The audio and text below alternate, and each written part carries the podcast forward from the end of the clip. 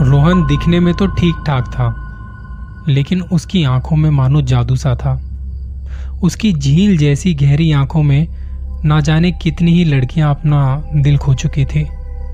शुरू में तो रोहन के लिए लड़कियाँ फंसाना सिर्फ़ एक खेल था, लेकिन धीरे धीरे उसे समझ आया कि कैसे वो अपनी इन आँखों से ना जाने क्या क्या फ़ायदा उठा सकता है। लगभग सभी डेटिंग एप्स और वेबसाइट पर रोहन ने अपना प्रोफ़ाइल बना रखा था। उसका काम था शहर में रह रही अकेली लड़कियों को अपने जाल में फंसाना और अपनी आँखों का जादू उन पर चलाकर उनके पैसे और कीमती चीज़ों को लूटकर हवा हो जाना। ऐसी ही एक डेट पर उसे मिली संगीता। संगीता, जिसे मानो रोहन की आँखों से पहली मुलाकात में प्यार हो बैठा, वो हर वक्त सिर्फ़ और सिर्फ़ रोहन की आँखों के बारे में ही बात करती रहती थी। कुछ वक्त बाद तो रोहन को ये सब थोड़ा अजीब सा लगने लगा और शायद संगीता से पीछा छुड़ाने के लिए ही उसने अपने प्लान पर थोड़ा जल्दी काम करना शुरू कर दिया। रोहन एक शाम संगीता के घर बैठा था और वहाँ भी वो लड़की रोहन की आँखों की शान में कसीदे पड़े जा रही थी। इस बीच रोहन उसके पूरे घर का मुआयना कर ही रहा था कि तभी संगीता ने एक कैमरा निकाल के रोहन के चेहरे के सामने टिका दिया। रोहन सहम सा गया, क्योंकि इससे पहले कभी किसी लड़की ने ऐसी हरकत नहीं की थी। ये किस लिए? उसने पूछा। तुम्हारी आँखें इन्हें हमेशा के लिए अपने पास रखने वाली हूँ मैं। ये कहकर संगीता रोहन के बहुत करीब आ गई और दनादन उसके चेहरे की कई सारी फ़ोटो खींचने लगी।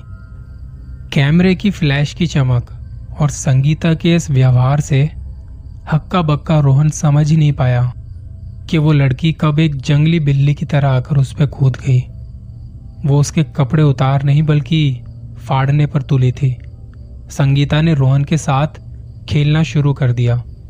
वो कभी उसके सीने पर काटती तो कभी गर्दन पर। शुरू में रोहन को लगा कि लड़की शायद ज़्यादा ही जोश में है। लेकिन थोड़ी देर बाद उसे समझ में आ गया कि अगर उसने उसे नहीं रोका तो ये लड़की आज वाकई में उसे खा जाएगी। रोहन चिल्लाया, बस करो, रुको। लेकिन संगीता रुकने वाली कहाँ थी? और उसके बाद दोनों ज़ोर आजमाइश करने लगे। अब संगीता की हवस मानो भूख में बदल गई थी। और रोहन बेचारा किसी शिकार की तरह अपनी उस शिकारी से खुद को बचाने के लिए गुत्थम गुत्था कर रहा था। इसी धक्का मुक्की के दौरान संगीता का सर पलंग के किसी कोने से जा टकराया और वो बदहवास हो के वहीं झूल गई। रोहन की जान में जान आई, लेकिन जब उसने देखा कि संगीता काफ़ी देर तक हिल डुल नहीं रही तो उसने उसकी नब्स टटोलनी शुरू की। नब्स चल रही थी, ये जानकर रोहन को एक राहत सी महसूस हुई। वो चोर ज़रूर था लेकिन किसी का खून करना अभी उसके लिए काफ़ी दूर की बात थी। वो थोड़ी देर तक अपना सर हाथों में लिए सोचता रहा। तभी उसे ख्याल आया कि ये तो उसके लिए और भी अच्छी बात है। उसे अब बाकी लड़कियों की तरह संगीता को बांधने और किसी कोने में ठूसने की ज़रूरत नहीं पड़ेगी। अब वो बेरोक टोक पूरे घर की तलाशी ले सकता है। वो उठा और उस घर का एक एक कोना छानने लगा। थोड़ी देर बाद संगीता के घर का सभी कीमती सामान, रोहन ने एक बैग में भर लिया था। चोरी का सामान ले जाने के लिए बैग भी रोहन अपनी शिकार लड़कियों के घर से ही लेता था। और जब बैग हद से ज़्यादा भर चुका था, रोहन ने घर से निकलने के बारे में सोचा। अपने कपड़े पहनकर उसने जाने से पहले बेहोश पड़ी संगीता के पास से अपनी वो फ़ोटोज़ भी उठा लिए, जो संगीता ने खींचे थे। रोहन बैग के साथ निकलने ही वाला था कि तभी उसे खिड़की के कांच में अपना चेहरा दिखा। उसके चेहरे, गर्दन और पता नहीं कहाँ कहाँ खरोचों के निशान थे, जिनसे खून निकलकर सूख चुका था। रोहन इस तरह सड़क पर नहीं जाना चाहता था। वो तुरंत संगीता के बाथरूम में गया और अपना चेहरा धोने लगा। लेकिन तभी उसकी नज़र बाथरूम में आईने के पीछे बनी अलमारी के अंदर गई।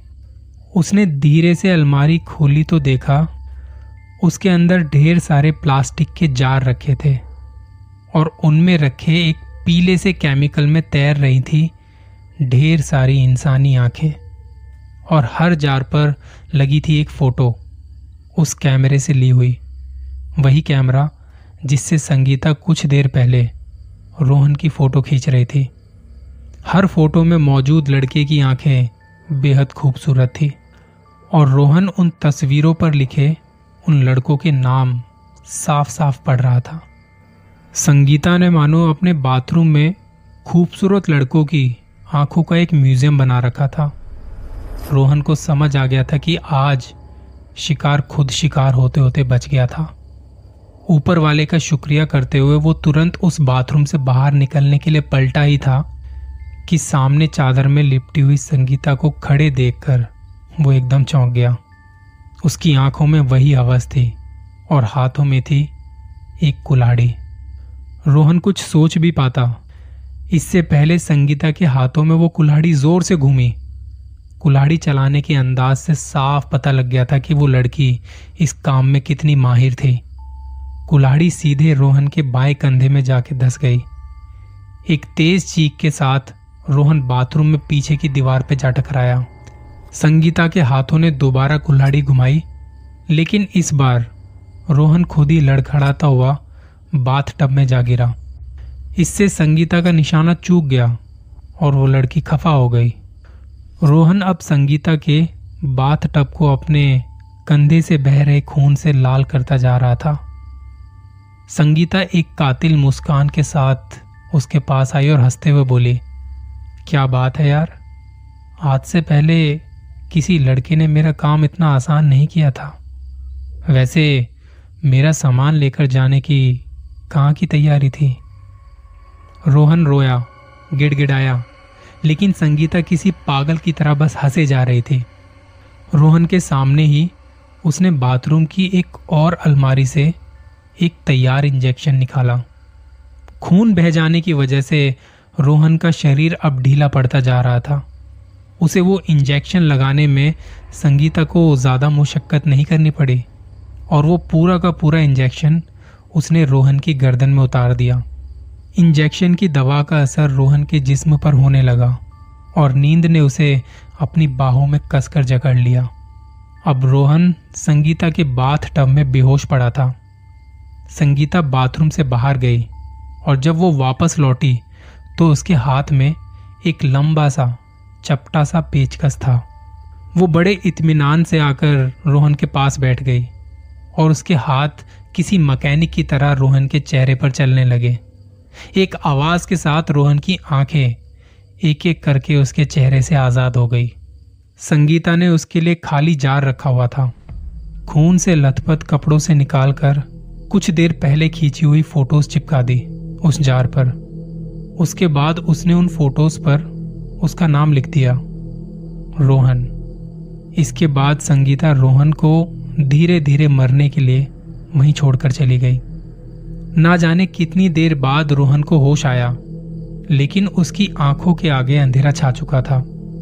रोते सिसकते पहले उसने संगीता को पुकारा, पर तब तक संगीता के घर के बाहर एक ताला लटक चुका था। रोहन ने अपने हाथों से बाथरूम का हर एक कोना टटोलना शुरू कर दिया और तब उसके हाथ आई बाथरूम की खिड़की। वो नहीं देख पा रहा था कि नीचे क्या है। ये खिड़की कितनी ऊंचाई पर है। लेकिन उसे याद था कि संगीता का घर तीसरे फ्लोर पर था। रोहन ने एक लंबी सांस ली और अपने जिस्म को खिड़की के नीचे धकेल दिया।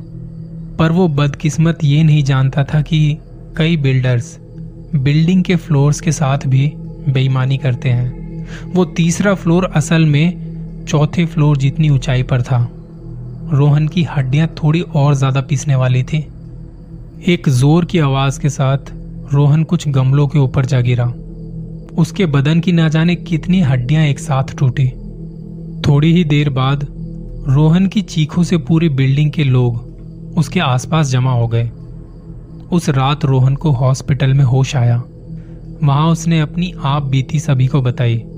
पुलिस ने संगीता के घर जाके जाँच शुरू की, लेकिन पूरा घर खाली मिला। बिल्डिंग के लोग भी उस लड़की के बारे में ज़्यादा कुछ नहीं बता पाए, सिवाय इसके कि वो किसी से भी बात नहीं करती थी और हर हफ़्ते एक नए लड़के को अपने घर लाती थी। इस हादसे के लगभग दो सालों बाद हाथों में छड़ी और आँखों पर काला चश्मा लगाए, रोहन चुपचाप किसी एक कैफ़े के कोने में बैठा था। किसी का इंतज़ार कर रहा था कि तभी उसके कानों में एक जानी पहचानी आवाज़ पड़ी। वहीं पास में बैठी एक लड़की किसी लड़के से बात कर रही थी। तुम्हारी आँखें इन्हें हमेशा के लिए अपने पास रखने वाली हूँ मैं। रोहन के जिस्म में मानो एक सिहरन सी दौड़ गई है सुनते ही।